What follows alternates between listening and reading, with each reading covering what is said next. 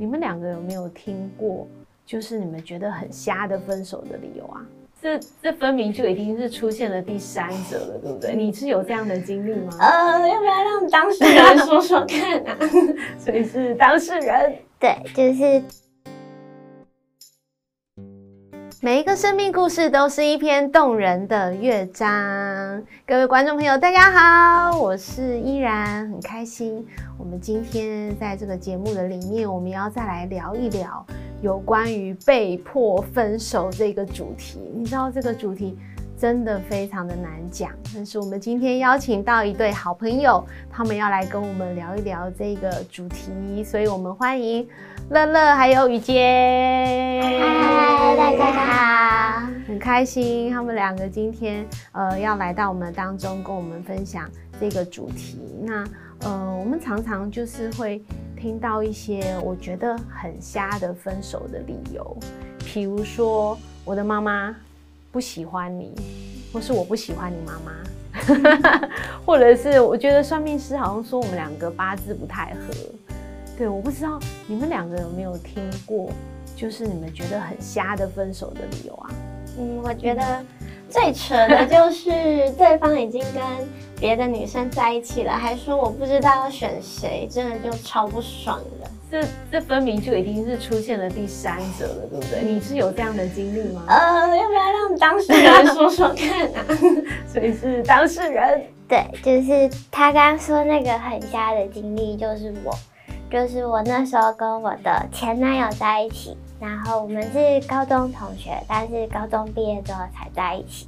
嗯，那之后我就出国一年，然后但是就是远距离恋爱总是会有一些小争执，然后我就觉得说，那就让我们彼此冷静一下，然后回台湾之后再想说要不要要不要继续在一起。嗯，结果他好像就误会我的意思。所以我就发现，哎、欸，他好像跟有个女生走得很近，然后我就发现，哦，他跟那个女生在一起。然后后来我就打算说，那我要就是跟他理论清楚，嗯，就想说，对，要讲清楚。然后所以我一回到台湾，就是时差时差什么都还没有调，我就去找他。然后他当下给我的回应是说，我不知道要选谁。就是他两个都喜欢，然后不知道是什么理由，不知道要选谁。然后我那时候就觉得很难过，怎么会变成这个样子？嗯、后来呢，我就用了很多的招数，想要去把他，就是去把他追回来。就我还用他曾经追我的方式，是折那个纸玫瑰，红色的那种一束折成一束的玫瑰花。然后他当下。是好像有被我感动，但他就还是说他不知道该怎么做选择。嗯，然后后来我就想说，好吧，那那就这样。然后他之后就跟那个女生在一起了。所以其实他其实是知道要选谁，对，他其实知道要选谁，他就跟那个女生在一起。嗯，那我就就是经历了这一次的失恋。那后来就是隔了一年之后，我就发现，哎、欸，他好像分手了。那他他分手我，就当下就耶，分手了，好像有机会了是是？好像有一种那种机会的感觉。然后，但是那时候也没有想太多。然后就是后来因为朋友，因为我们很多共同朋友，嗯，然后就就有再重新接上，就是又有再重新认识，对，重新再联络。然后呢，那时候我就抱着一个既期待但又怕受伤害的心，然后其实也有一个抱持着我是备胎，没关系，我我都可以的那种心态去等他。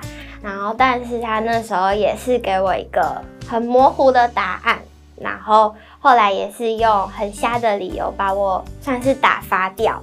然后之后我发现他又跟别的女生在一起了。就是一样的故事又再重演一次，所以是同样的故事，然后又再次发生。对对，那听起来真的很像那个偶像剧才会出现的剧情。对，真的是太不可思议了，居然会发生在乐乐的身上。我都不知道你怎么样去面对那个时候，一定非常的难过。我光我光听到，我的心里面都觉得非常的心疼。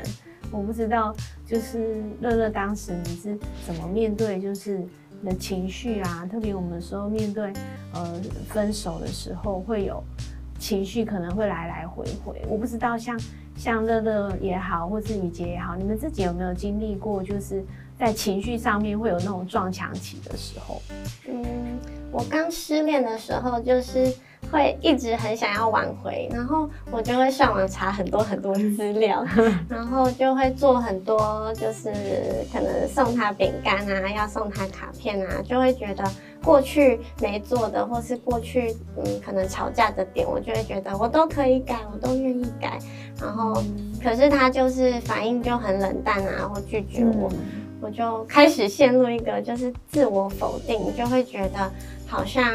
我不值得被爱啊，好像没有他我就没有办法，就是在在很多人的就是在被爱的感觉，嗯、然后就就发现自己好像会觉得我也可以等，我可以当你的备胎，我可以在就是在这边守候着，然后就会想要做更多的动作。嗯，可能那个时候，乐乐有一句话就打醒了我吧，他就说。嗯，你走的这条路我已经替你走过了，然后没有用的，嗯，死路一条，死路一条，然后，嗯，因为他走那条路的时候，我看着他走，然后我就知道非常多的痛苦，所以就有一点打醒我了。嗯，所以呃，当时这个乐乐走过的路，就是也成为雨洁的祝福，哎，让他可以醒过来，不要一直在难过的里面。嗯所以其实朋友的陪伴对于面对分手这个过程其实是非常重要的。嗯，那我不知道，就是说，因为这个过程其实真的非常的煎熬，哎，就是在这个过程当中，无论是自己也好，或是身边的人，有没有做了些什么，让你们可以从这个过程好像可以走得走得再顺一点，有吗？我那个时候，家人跟朋友成为很大的帮助。嗯、就是我的朋友现在都上班了，然后他们就会在下班后，然后就是来我家陪我，或是把我载出去看呃山上的夜景啊，嗯、然后或是去海边看夜景。就是他们花了很多时间陪伴我。然后家人也给了我很多的鼓励吧，特别是爸爸，爸爸那个时候就说过一句话，就是你一定会遇到一个很好的人，然后很爱你，就像我爱妈妈一样，就是看着他们很像有了一个爱情的榜样，就会。对于未来有很多的期待哇，然后我就打起精神，就开始嗯看书啊、运动啊，充实自己，也开始面试工作，反正就是外在内在可以提升自己的，我就去做。嗯，所以雨洁真的很棒哎，就是那个时候有家人还有朋友的支持陪伴。我刚刚那个爸爸讲的那个话真的是太经典了。哇，这真的是很被爱，真的真的非常的被爱，有家人一起扶持，真的是一件很棒的事情。雨洁也非常的努力，不断的充实自己，就是让自己可以更好。那你呢，乐乐，你呢？我的话就是除了雨洁刚刚提到的事情，我都有做过，但是因为我的时间就是拖得很长。所以我其实比较喜欢自己去沉淀那个情绪，因为就是朋友都给我很多的建议也好，或是他们的想法，嗯，那我就觉得我要花一段时间，然后去消化他们所讲的话。那但是消化过程之后，我就发现我好像就是渐渐喜欢跟这些悲伤就是一起共处，然后就觉得就是如果我放弃了悲伤，我好像。什么都没有了。嗯、那直到后来，我有一次就是参加一个营会，然后在营会的过程当中，我就发现，哎，我好像没有这些悲伤的话，嗯、我还有其他的东西啊，我还是可以继续走下去。所以就是就是在那透过那个营会，然后就好像醒悟过来，所以就慢慢走出来。哇，所以其实，嗯，不停止的学习其实很重要。对。对，因为不停止的学习，才有继续往前的动力。那我觉得，其实每一个人在面对呃分手的过程当中，一定会一定会觉得很悲伤。那我觉得有一个呃很重要的原则，就是说绝对不要伤害自己，因为其实已经非常的伤心了，所以千万不要再伤害自己的身体，千万不要选择。呃，自杀或是自伤，因为，呃，这条路一定非常的不容易了，因为其实面对这个分手，一定会有一个呃，就是悲伤的时期，也需要走一段悲伤的旅程。那怎么样可以在这个过程当中容许你自己有悲伤的情绪？呃，我想依然要给你三个，不要急。第一个呢，不要急，就是说受伤的心其实是需要时间来恢复的。而第二个不要急。就是给你自己至少有半年的时间，就是让你自己，呃，就是不急的进到下一段关系。呃，第三个不要急，就是呃，等待你自己的心再次恢复爱人的能力的时候，你要相信呢，你的未来还是幸福正在等着你。所以呢。我们很开心，今天乐乐跟雨洁来到我们当中，跟我们分享他们非常宝贵的故事。然后我们就一起跟观众朋友说拜拜喽，拜拜拜拜。今天还是有专属的歌曲要送给大家，希望你会喜欢。欢迎你继续的订阅，依然在这听你说，每个礼拜天晚上十点见，拜拜。